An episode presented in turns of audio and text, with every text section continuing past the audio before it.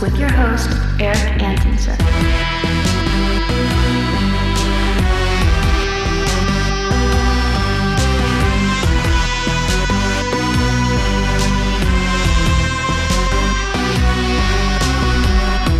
What's up, folks? Thank you for tuning in to the Progression Project podcast. Today's guest on the show is Brandon Scheid. Brandon's not someone that I knew a whole lot about until we started talking on Instagram and I started following what he was up to. But this guy's a legend. He is a kite surfing champion, five time Triple S winner, 2018 KPL champion, 2X AWSI Kiteboarder of the Year. And he is now using those talents to help Slingshot. He works with Slingshot, help them develop to develop incredible new foil technology, kite technology wings. Um, this conversation, I really enjoyed it. It was really fun to get to hang with Brandon. It was short, it was about 45 minutes, but our thoughts on flow and the learning process were very similar. And it was just a super fun conversation. It's always fun when I get to speak with someone who has a similar lens on the world, um, someone who has shaped their life around access to the things that they love. And then maybe that's not the path to the most, you know, lavish lifestyle, but it is a path it seems like to me to to being truly content and happy and when you're really true to yourself. And so I love when I speak to people who who kind of normalize the crazy. You know, as someone who has spent a lifetime hunting, you know, I, I want to spend as much time with my family as possible and then i want to spend as much time in the water doing the things i love as possible. And you know i've sacrificed for those things i'm sure everyone who sees the world in the same way has. But you know you don't regret anything or at least i don't. Um, and you've been, been able to i think when you live that close to what you love um, other folks gravitate towards that and then you find weird opportunities out of it and it's kind of like a it, it, it's an it's an interesting it's an interesting path. I know that's a little bit philosophical for this morning, but I've been thinking about that a lot. Um, love this conversation with Brandon. I think you guys will as well. Before we jump in, some things I've been thinking about. I have spent a good amount. We had an incredible February, March run of prone conditions. It was insane. I mean, I think my buddy Dave and I were talking the other day. I think we did about 30 days in a row of it just being like really good. And then it seemed mid March, the weather pattern switched and it started getting pretty windy. And that's when the downwind dive for me started. And I started spending a lot of time on the wing, a lot of time downwind.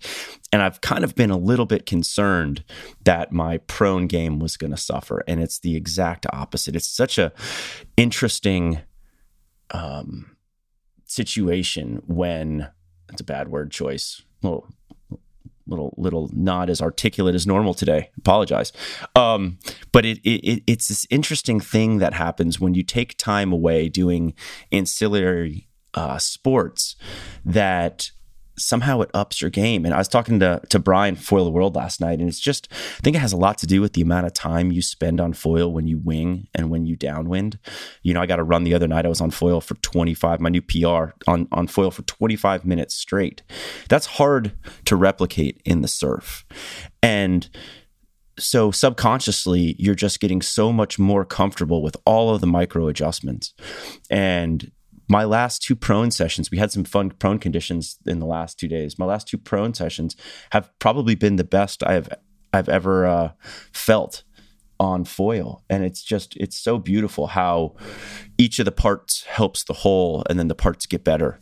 Um, and the downwind game is just unreal. Like the send that I had the other night was you know only 12 to 15 mile an hour winds and it was really on shore it's just that with every session and i've been going out basically anytime it's blowing 12 miles an hour or more i'm out there in the afternoon. I'm trying to send it just because at this point in the learning curve there's always something i can learn. Even if it's terrible even if my runs are one minute or if i barely get up i'm learning something about the chip or i'm learning something about peeling out i'm learning something about seeing the bumps differently and it's it's just fascinating. And so th- that's been incredible. The sea life that I'm seeing all all positive sea life right now, thank goodness. But you know, I had this huge sea turtle come up to me the other day. Um, about two weeks ago, I was making my paddle out, which is about a solid 10 minute paddle straight offshore. And a pot of dolphin comes by, and this one dolphin comes up two feet away from my board, rolls on its side, flipper out of the water, just, just stops swimming. And I had stopped paddling because I just saw the dolphin coming. I was just going to kind of just watch. And he just looked at me for probably five, eight seconds. And it was just this incredible moment. Um, I felt very blessed on that session. It, it was, it was, it was pretty cool. Um, and that's something that you don't necessarily get just in the surf line. Um, and then the the other thought that I have had on every good run that I've had now downwind, and it usually happens about the five, eight minute mark, is it just feels so otherworldly. You know, like it is such a, it's like being in a tube, except that it lasts for a long time. And what I mean by being in a tube, it's not the same consequence, but it is the same. The first time you get barreled, it's just like, where am I? Like, it, there's nothing that prepares you for the feeling of being engulfed in in water in that way the the tubular vision and that feeling. And i've had that same sort of feeling downwinding when you are in sync with all of the bumps and the whole ocean is moving. You're in this absolutely dynamic environment. I mean there's nothing static happening anywhere around you.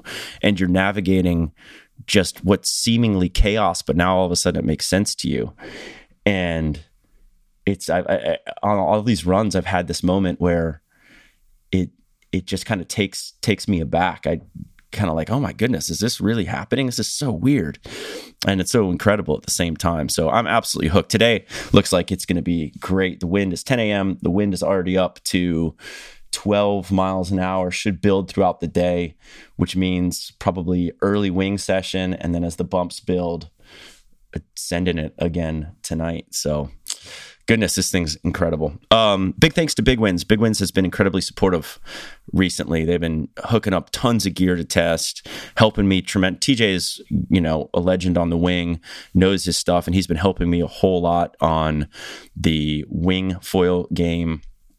Um, the duotone I'm riding right now, the 1440, that was all thanks to to TJ. So if you guys like the show, please support them.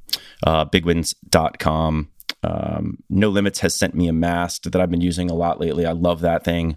It's it's amazing. Uh, Jim Stringfellow has sent different fuses and adapters to test and play with on that, which uh, are amazing. Uh, Leash has sent leashes, and and you know I didn't appreciate the leashes at the beginning because I rarely use them prone where we are. There's no surfers around. You don't need to. But with the downwinding, um, the leash makes me feel a lot more comfortable way outside. So, yeah, all that. Oh, and then I've been using the Onoava quick blade paddle that TJ hooked up, and that has made popping up uh, a little bit easier. And at some point in the future here, I'll talk about some of the tricks I've learned to making the takeoff a little bit easier. There's definitely some things, um, mast position, base plate angles, um, things that kind of like aid you know a couple percent difference in efficiency is really important when you're popping up in in meager downwind stuff so so that's amazing um, and that's actually changed the way that i'm tuning my surf foils now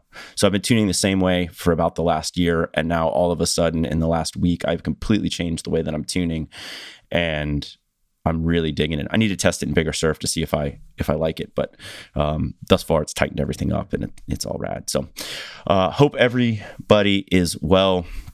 That you guys are sending it as hard as possible, and enjoy the show with Brandon.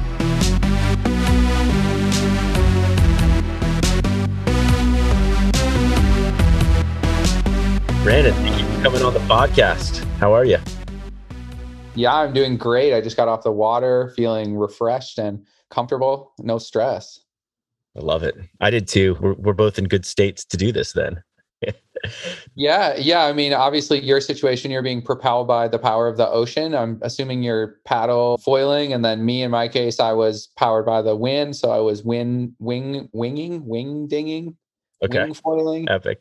Before before we jump in, I don't know a lot about you. So how would you describe yourself? Well, my name's Brandon. I grew up in Michigan. I became obsessed with action sports as a lot of kids did in the 90s and I found my love of the wind in the in the ocean and my life took like a right turn and what wind sport enthusiast I've been working in the wind sports industry since around 2005 and now I have my hands behind the scenes in a bunch of the products at Slingshot which is a wind sports company and they do wakeboards, hydrofoils, wings, kites, windsurfing equipment, all that kind of stuff.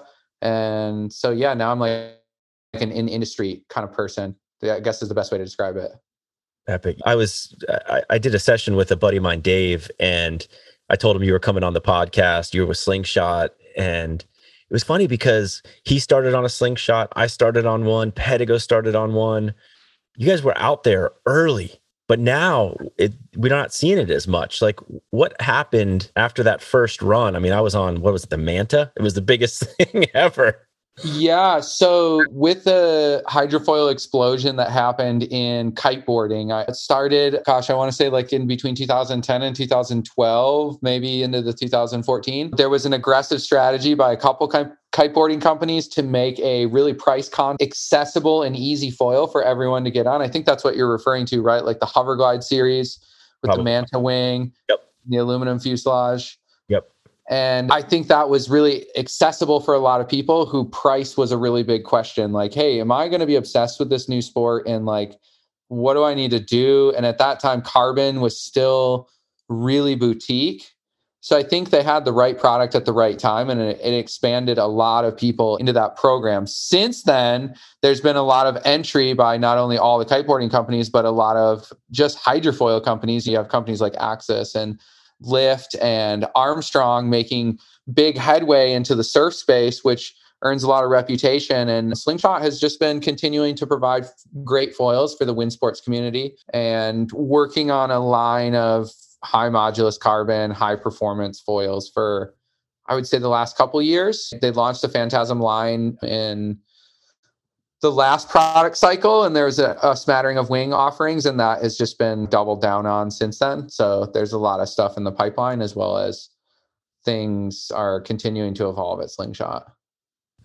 Right on. So i want to get into all things foiling but i want to start with something a little deeper and that is when i browse your instagram page you're someone who is sending it in like 10 different sports it seems like and some of them, I mean, to me, look pretty risky, like off of mountains with, I guess, a paravite or, or whatever that's called.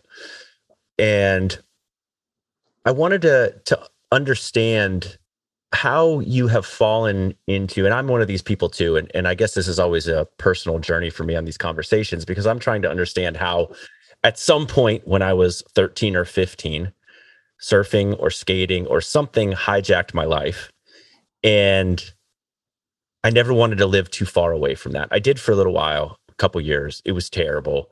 I found my way back, and then it's been a lot easier to navigate life living as close to the things I love to do as possible. And so I wanted to get your take on how what your relationship is to these deeper flow states or or how you define them and then how that has guided your life.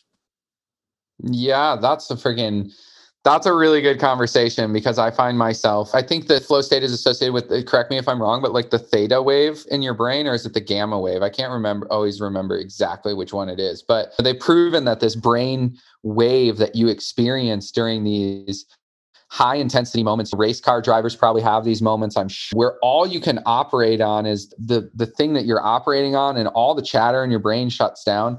That brainwave is associated with like clearing your brain of all the stress of the day and like coding memories. You get those same kind of brainwaves sometimes in your REM sleep and stuff like that. So those are just like really healthy states for your brain to be in with the constant stimulation in everyday life. I think those are hard for people to achieve. Kids, family, life, work, the computer in your pocket, all that stuff takes away from your ability to tap into those.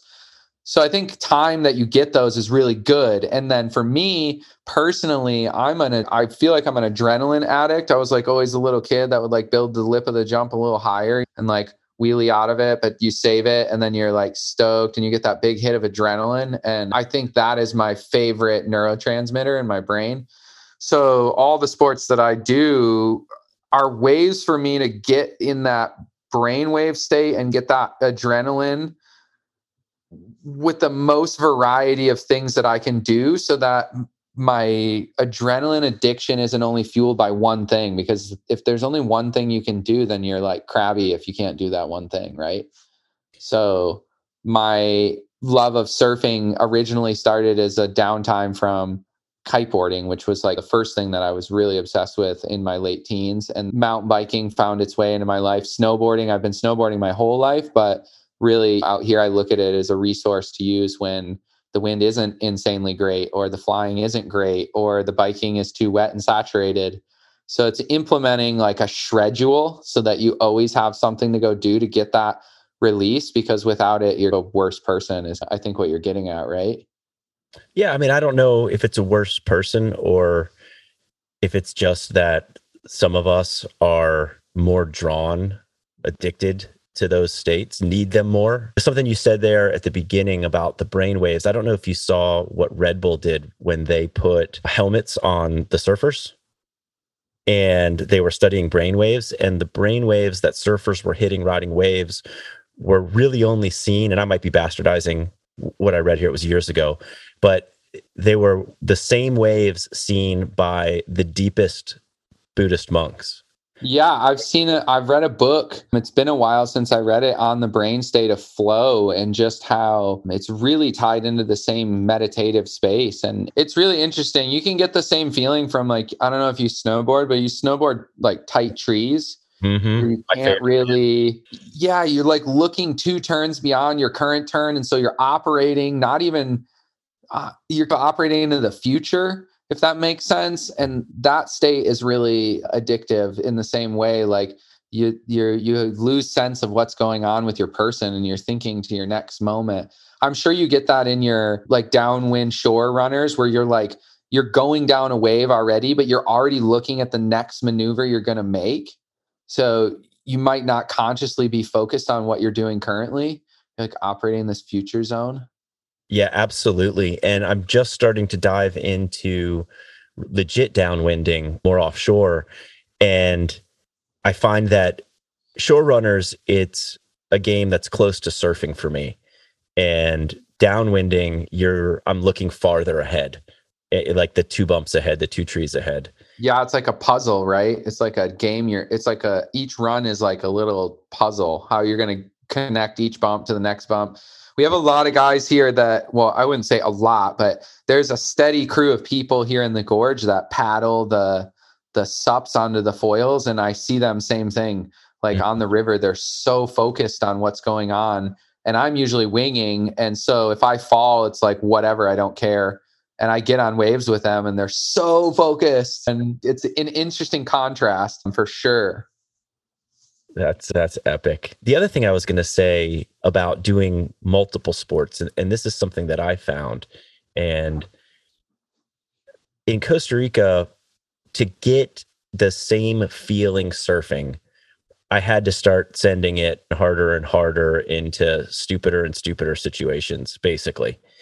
And but when I change sports, I like I go snowboarding, I'm getting that same chemical feel. Look like a kook, but it feels the same at a much lower consequence. And so I have found that the folks who are good and then stay chasing those states in a sport for a decade or two end up at a very risky place. Sometimes it's, you know, promotions, advertiser sponsorship, whatever it is pushing them there. But I think a lot of it is the need for those states.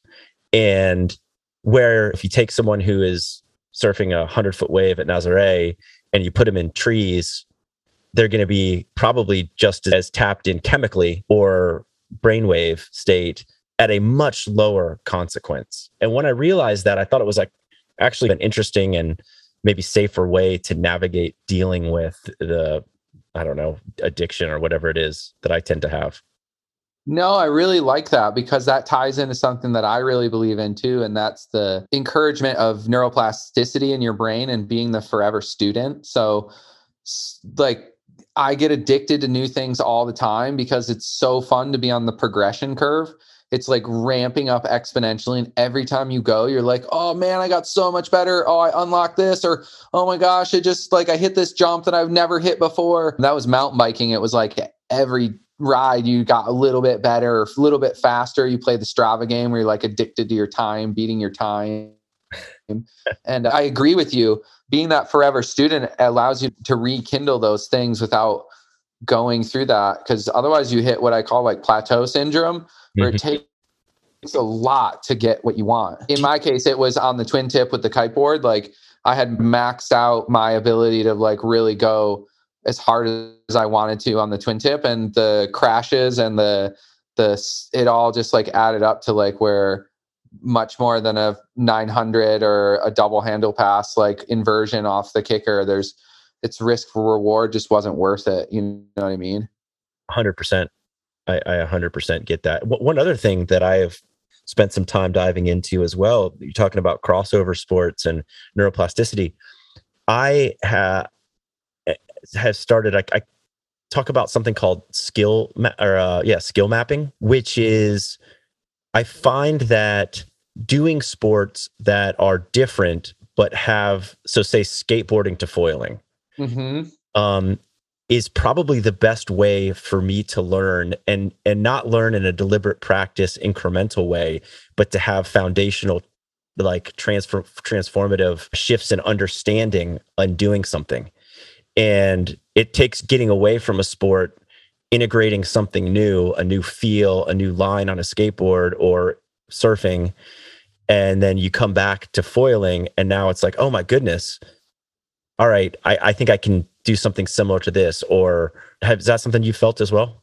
I mean how much does a carving a tight pocket in a bowl feel like pushing through a turn on a hydrofoil, like locked in on the roll axis and just like ripping. Yep. Right. It's like identical. It's yep. crazy. So for sure, I think that all that stuff comes cross. And same for me, I'll take like a similar setup that I'm winging and I'll take it kite foiling and I'll tap it way harder with the kite foil because you can lean on your kite and you can you can go faster on your kite than you can on the wing and all that stuff. And then you get back on the same foil behind a different craft and it gives you like confidence in it in some mm-hmm. ways that you didn't have before and that can be really helpful as well. So i'm a firm believer that if you're into the foil and you have access to a boat to ride your foil behind a boat or you can paddle it in a wave or you can use it with a wing or you're a kiteboarder and you want a hydrofoil there man all that stuff is going to just make you a better hydrofoiler no question.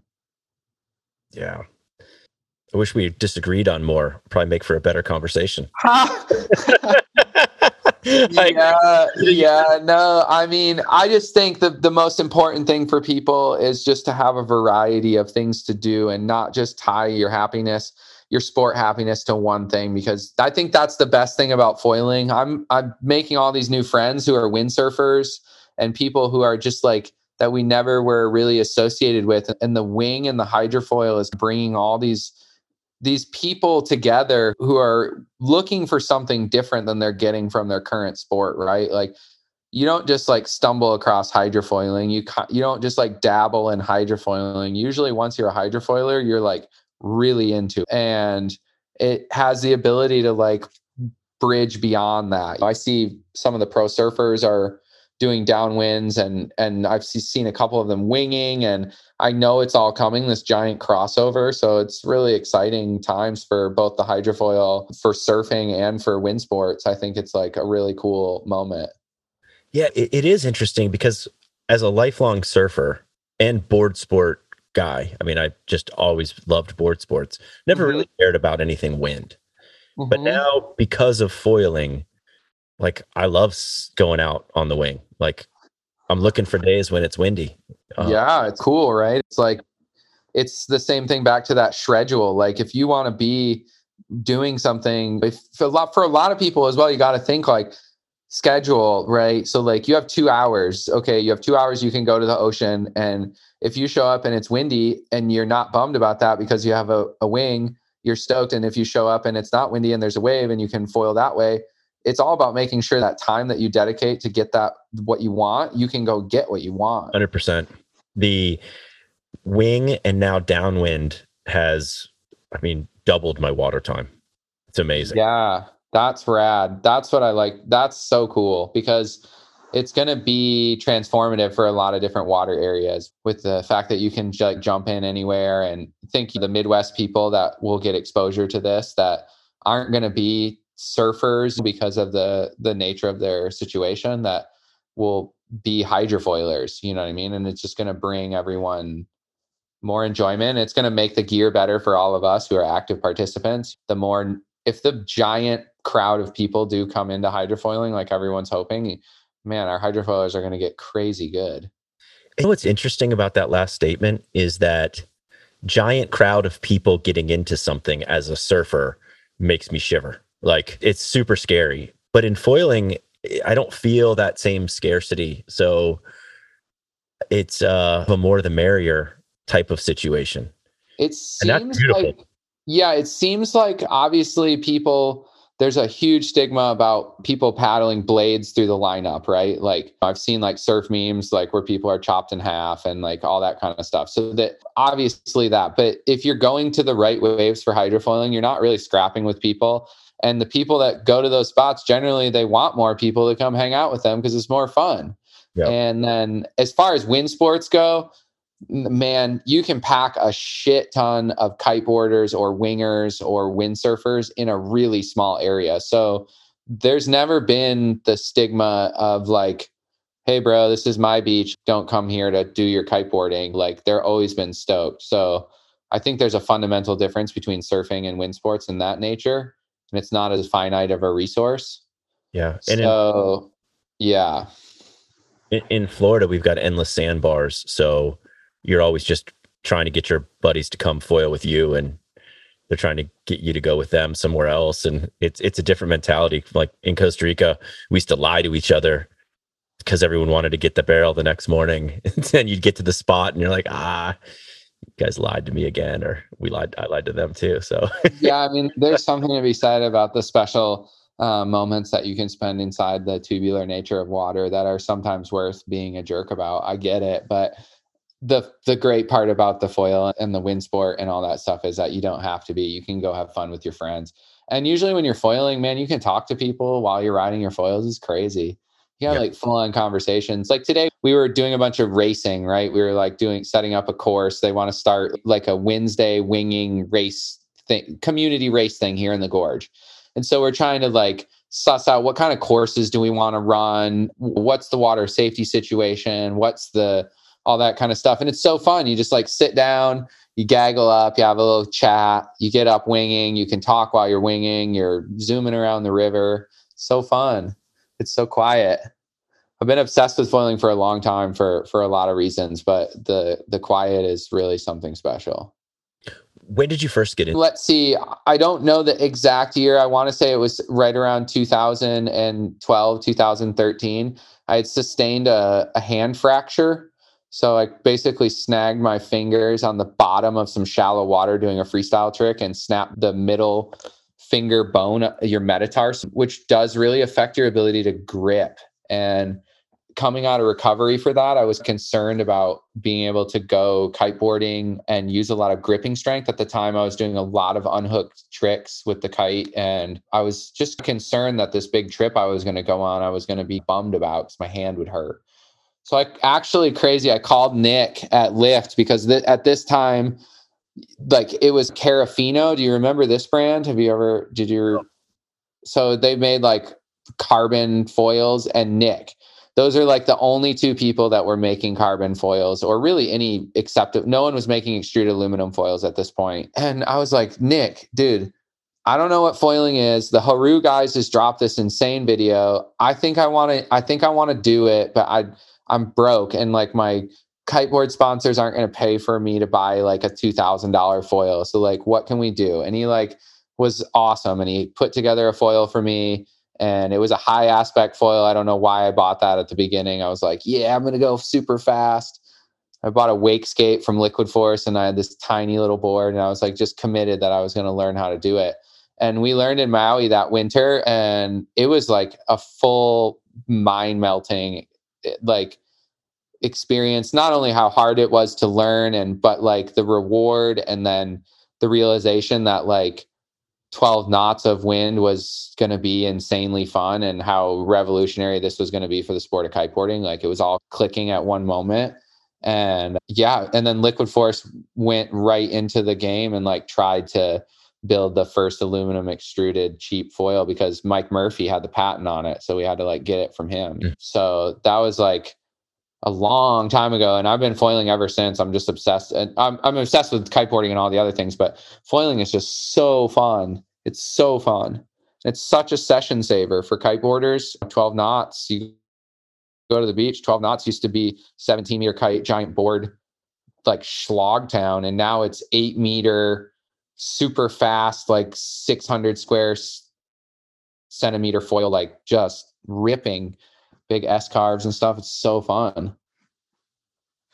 Epic. And it's interesting to see how foiling is being you mentioned this earlier being taken up by a lot of the best surfers in the world where surfing it started out as a counterculture but now it has become an incredibly homogenous space i mean you're riding a 510 to a 6-1 shortboard by one of 10 manufacturers and otherwise you're somewhat looked down upon in most places, or you're riding a mid length in Southern California or something like that.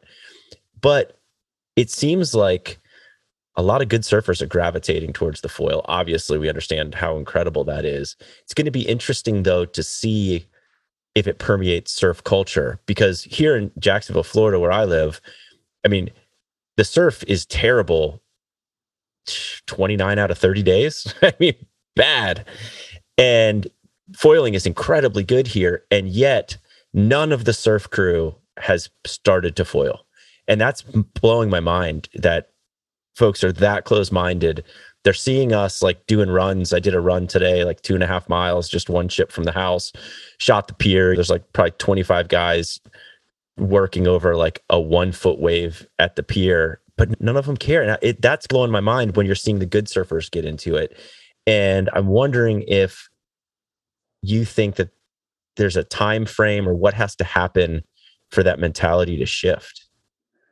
I think first and foremost, it's it's a pocketbook thing, right? So like, mm-hmm. agreed. I mean, it's you're talking couple grand at thrown at something even if you get a hover like let's say you get a Hover Glide and aluminum setup but then ultimately you become obsessed and you buy a carbon setup it's almost a little bit more expensive that way than just to bite the bullet on the front end. So for a surfer who can get, I mean, surfboards are not cheap these days either. I bought a brand new Mayhem, like super sweet board. It was like almost a grand. So I think that's a huge barrier right out of the gate. And then I do feel there is still a bit of closed mindedness. We had experienced the same thing in kiteboarding. We were like, look at kiteboarding and kite surfing, which arguably is super fun on a windy day and a surfer you would think more surfers would get into it but we had the same thing like why don't they like kite surfing? Like i don't get it but they just don't. And we keep hoping that they do like every surfer is going to buy a kite kiteboarding kite surfing is going to be huge. And it really takes it takes a person who is willing to be that forever student it takes a person who really wants it because as learning to foil was not, I don't know how your learning progression went, but it wasn't like I got foiling right away. So you have to have that motivation to be like, I'm going to struggle and I'm going to struggle for a while. And I'm totally okay with that. And that's totally fine. And I think certain personality types don't do well with the struggle. For me, mm. I love the struggle. I started to get into kiting and what got me was just the amount of gear. And then the getting down there and the wind dropping and having a shocker just because of the wind and then you're out with a kite down in the water and there's not enough wind to relaunch. I did that a few times and was like oh my goodness like i just want to and then foiling came along and now all of a sudden you're just walking down with a board. And it's really hard to learn but i don't have to deal with all of the setup. And that's oh, what turned sure. me off kiting for sure. Kiteboarding will forever be what it is because of the cost, same thing, mm-hmm. and how conditions dependent and gear intensive it is. Mm-hmm. You would argue that it's almost even more win- gear than a windsurfer, which people say is really gear intensive. I think winging will lower the barrier for that. The people look at that, oh, I just need my board and my wing. There's no strings. I can't get like lofted through the sky. I don't need to be cautious about launching this thing.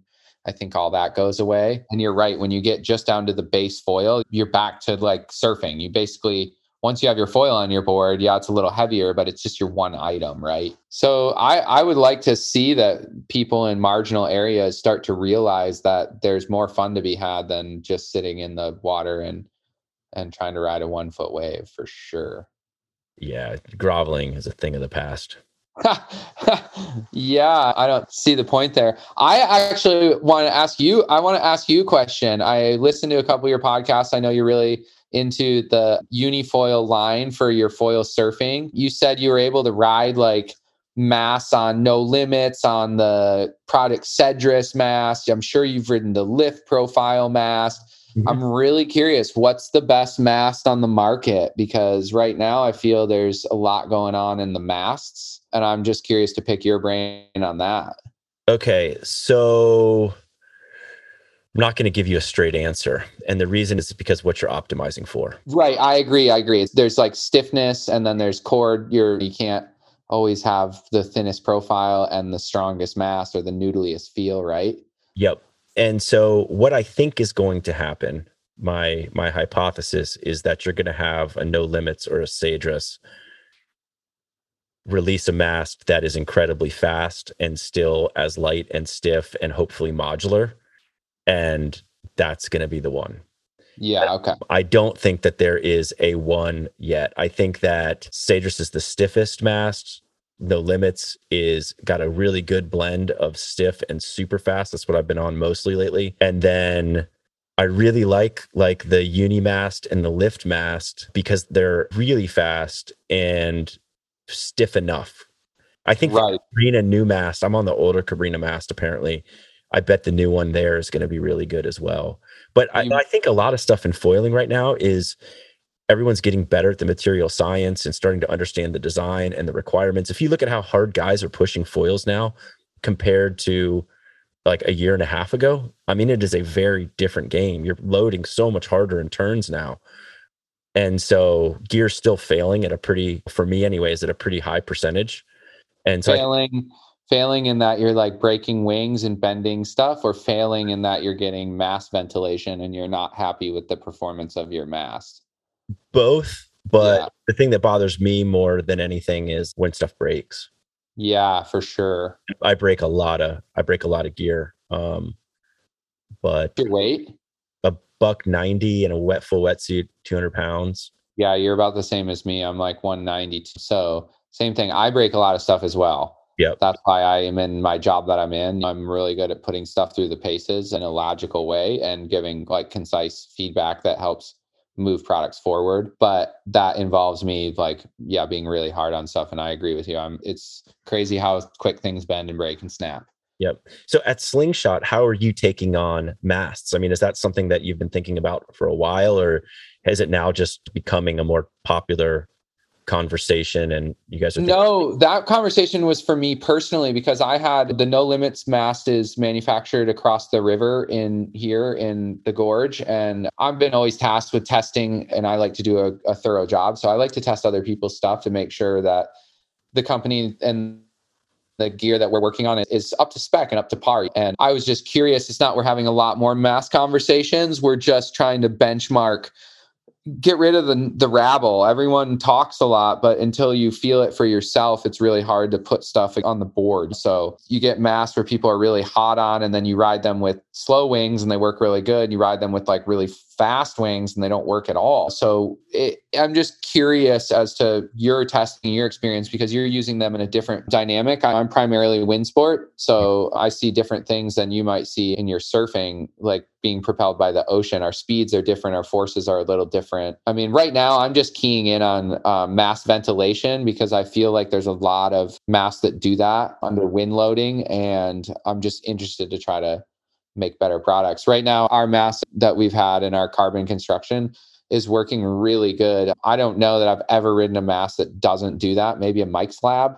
It's like the closest thing, but but ours has been working really well. So I'm just trying to benchmark it with other people. I want to get on the Mike's Lab stuff at some point. Everyone keeps telling me how good they are, and I have not ridden them yet. Yeah, they're fast. I mean, and they have their feel, right? They're very positive. Like you, you the faster you go, the more like comfortable they get, which is really freaking crazy. And they just they're buttery smooth and sharp and scary and all the things you want. I, I don't like with some of the stuff that I don't like extremely sharp. So like the Takuma mm-hmm. gear, which I'm a big fan of, comes razor sharp. And the first thing I do is sand it down. Yeah, to de- detune all those edges. Those upturn wingtips on those winglets, man, those things are sharp out of the box. I agree with you. I take those off I, I, haven't taken them off the 1095 yet, just because that foil is really special, and I, I don't really send it in the same way. I've really limited the amount of like foam bashing, like the critical stuff above the lip, where sometimes if you come apart, you're coming down on your foil. I don't do that on the 1095 nearly as much as I would do it on a. Because you've eaten too many wingtips, you've taken too many gnarly wingtips to the.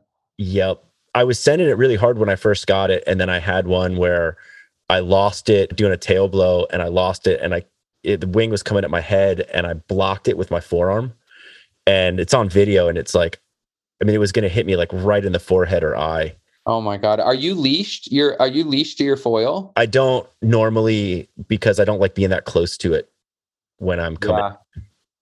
Um, yeah, I was going to say I have some experience with the paddle prone surfing hydrofoils, but all my scary moments with the hydrofoil so far have been winging in like pretty sizable situations. We just did a chip trip down to Chile and we were winging in some pretty big spots. And yeah, the wing plus the hydrofoil plus all, all the leashes plus all, it's scary, man. Oh man. Actually, maybe you can help me with this. Like I have had my like last couple i would say not really injuries but like i keep getting like maybe micro concussions on the wing because you can go so fast and then I'll breach because I'm usually doing it in open ocean and I'll breach and I'm not expecting the breach. So I'm looking at where I'm going. And then all of a sudden I'm just slapping the water. yeah. And I have, I have a couple friends who are starting to wear helmets for that reason alone. Does that um, safety as well. But yeah, the slaps on the water are no joke, right? But does so, it help with that or does it slow you down more? Because when I was wearing helmets at the beginning of foiling, I was finding that I was getting that kind of more because the helmet would slow you down quicker. It was more surface area. Yeah, so there's like always been a competing theory about that and like our park kiteboarding that we do and wakeboarding where like wakeboarders would be like, no, the helmet is worse than no helmet. I mean, I think anytime you pad your brain, you're doing yourself a favor. And by the helmets that I'm referring to are the ones that I really like is like a Gath helmet, super tight, super sleek. Yep. So you, you get a lot of water penetration still as you're going into the water. Ride Engine, one of the brands under Slingshot, also makes like a rugby helmet. It's like soft neoprene foam. That one's really great too because you don't take as much impact on your head and you're you're not getting that big slap from like a hard helmet surface. But another really um, important thing is it's hard to remember this in that moment you breach. But if you can get your legs out in front of you and just get something in the water before your head, you'll aerate the water a bit and you'll reduce the amount of concussive force you're going to get on your on your head. That's a good so tip if you're like really close, you know how you don't know you're going to blow up, but you feel yourself getting that extra puff, right? You're like, oh boy, here it comes. And you're like really going fast and you're like, you're at the edge of your foil, right? Mm-hmm. So in those moments, you want to be ready that when you feel that instability or that breach, you're just stepping off the board and you're trying to get your knees up into like a cannonball almost so you can get them out in front of you and, and really try to get those things in the water because legs in is way better than head in for sure. That makes a ton of sense. What I'm concerned about, and most of the time where my mind goes, is that I'm wearing a leash. And I've had a couple of those where I go over the front so quickly that now all of a sudden I'm pulling on the leash and I know my board's coming at me. Yeah, you yank the foil at you for sure. So I'm kind um, of usually like turning back, like playing defense. The the best though is when you can feel it coming and then like pull up on the wing and almost like let it gently glide you down. yeah, you get like a little extra boost. I don't do that often, no. I think the leash situation with the hydrofoil is like a weird one. So I use like a medium length coil leash mm-hmm. that has a fair amount of stretch so that I'm not getting like explosive rebound. But when I do fall, I'm like six to eight feet away from my board. So I get clearance from the foil and the board, but I also don't have something that like lo- shock loads up really quick. Right. I think that's important to think about when you're designing a leash and making a product specifically for winging, but just throwing like a normal shortboard surf leash on there, you might get some of that spring back. Yeah, I'm using like the Cahoe leashes. Those leashes are great. I love them because I don't feel them. Yeah. Um, it sucks when you have step on your leashes and all that. That's so annoying. Yeah. And one thing I will say though, is we're talking about leashes, and if you are foiling around anyone else, you need to wear a leash. The reason I don't have to wear a leash a lot in Florida is because we foil a sandbar that is basically just us, and there's really no one around. I'm never really near surfers. So if I'm anywhere where there's people, I wear a leash. And I, I second that notion. In kiteboarding, you can get away from it because there's a lot of power loading you up against your foil.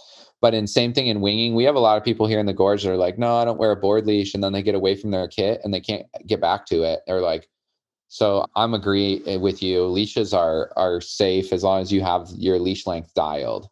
Yep. I think maybe I'll after this conversation get a longer leash for winging. Yeah. Just have this. Yeah, you don't want to you don't want to be shock loading that thing when you're stepping off the board. Mm-hmm. And then the worst thing is if you shock load it and it pulls the foil up into the air and then you have you and your wing and the foil like trying to flip over and uh, wing plus foil equals not fun swimming like dacron repaired patches you don't want to mix the foil and the wing it's no fun for anyone let's uh, i've got so i apologize to the audience here because i'm up against a, a hard stop time limit here in about 10 minutes so a couple things that i want to touch on before we have to jet. And Brandon, I'd like to have you on again. This has been a great conversation. So maybe we can consider this part one and in a month or two do another one. Yeah, I'm more than keen. I, am I love talking. It's super fun. um, so let's talk about design going on at Slingshot right now because you guys picked up the Spencer brothers, right? Yep.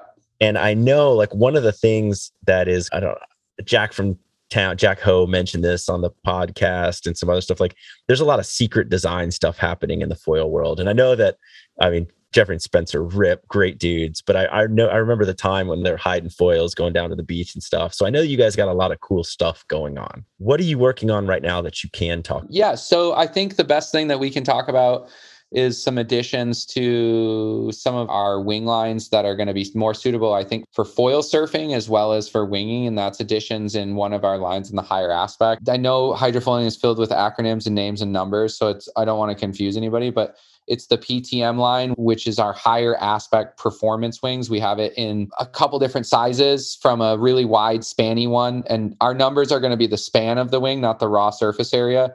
I know it's counterintuitive, but Tony, the designer, who's the mad scientist behind all the hydrofoils, he feels span is a really overlooked number in the world of hydrofoiling and it tells you a lot about your wing because surface area can be made in a lot of different ways span is like a hard number that you can't fudge. So we have that in the 1001 and we had it in a 730 and then a mid aspect one in a 926. And that was really popular for winging. And we backfilled the middle with 930 and a 825, which are more true to aspect ratio. And those, those wings, I think, are the are like from a performance standpoint, the most exciting thing that's going to come in the pipeline um, for the selling season coming up this summer. They rip on the wing. The in the surf, they're working really good. The bigger one is easier to pump. The smaller one has more like shred to it. And I think those are the two wings that I'm like the most hot on right now.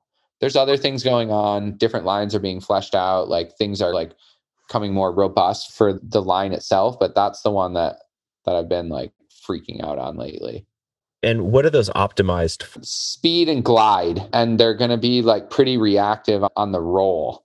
So because they're spanny, they're not going to be like crazy reactive on the roll, but um, comfortable. And then glide and speed. Their aspect ratio, like over nine. Surface area on the 825 is like 780. I don't know the 930 off the top of my head, but it's proportionately scaled. So I would guess the nine is in the 800s in surface. Super glidey and efficient with a lot of speed.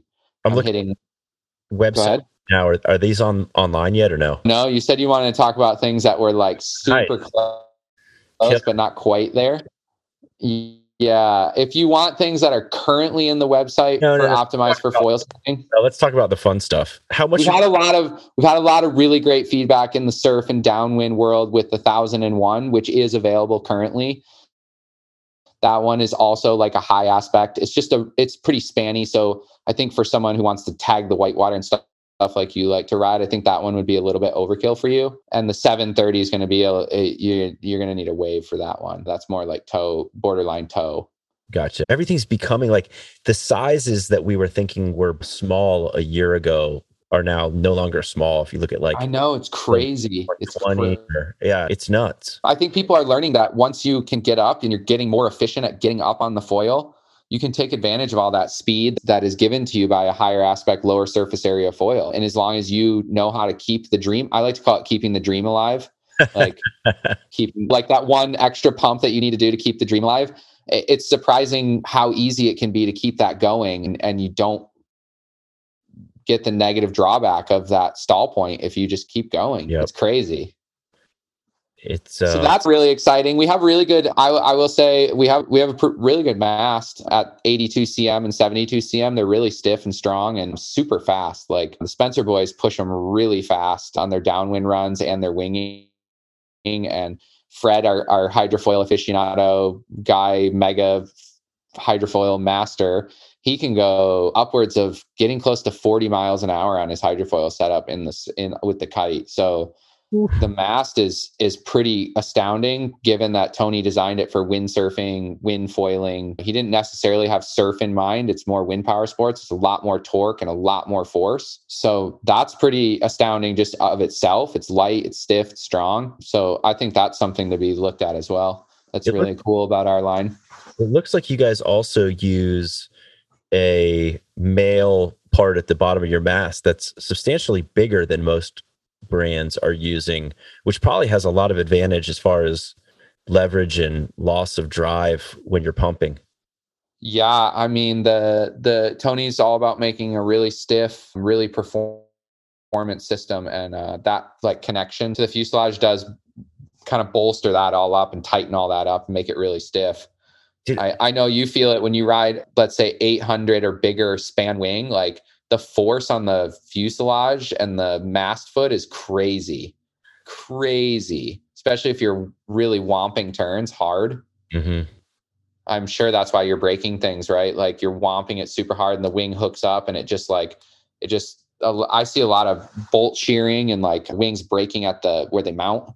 Yep. So Masts have broken for me at the connection point at the fuse or at the connection point to the base plate, like right where the base plate tapers into the mast. I've yeah, it's never in the right at the foot or right at the top, right? Exactly.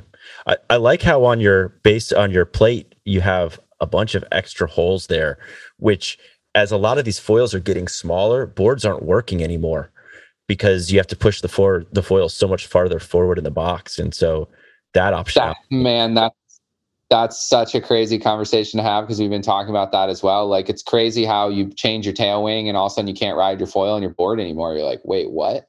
Um, so having as many mount having as many mounting options as you possibly can is going to be great. Slingshot is opening tooling for a track that's 37 centimeters long, so we're going to have like crazy amounts of adjustability in some of our entry level wing boards where we know people are going to ride them with other people's foils. So we want to make our stuff as easy and compatible to use as the feeling you get on a lift foil is way different than the balance you have on a Takuma foil. That's way different than that's on a, it's crazy. It's crazy. At this point, if you're making boards for someone, you have to ask them what foils they're riding.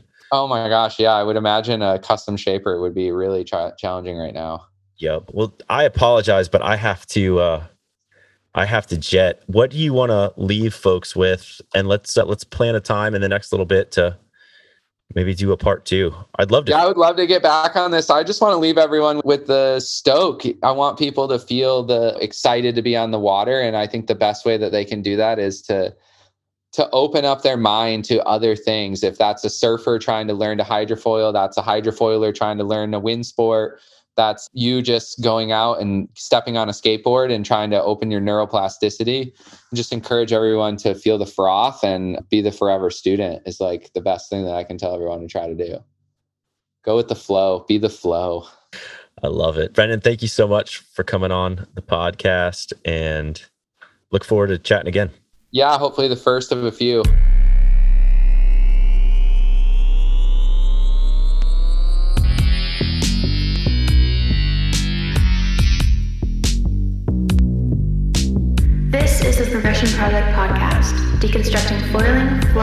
Learning process with your host, Erik Antonson.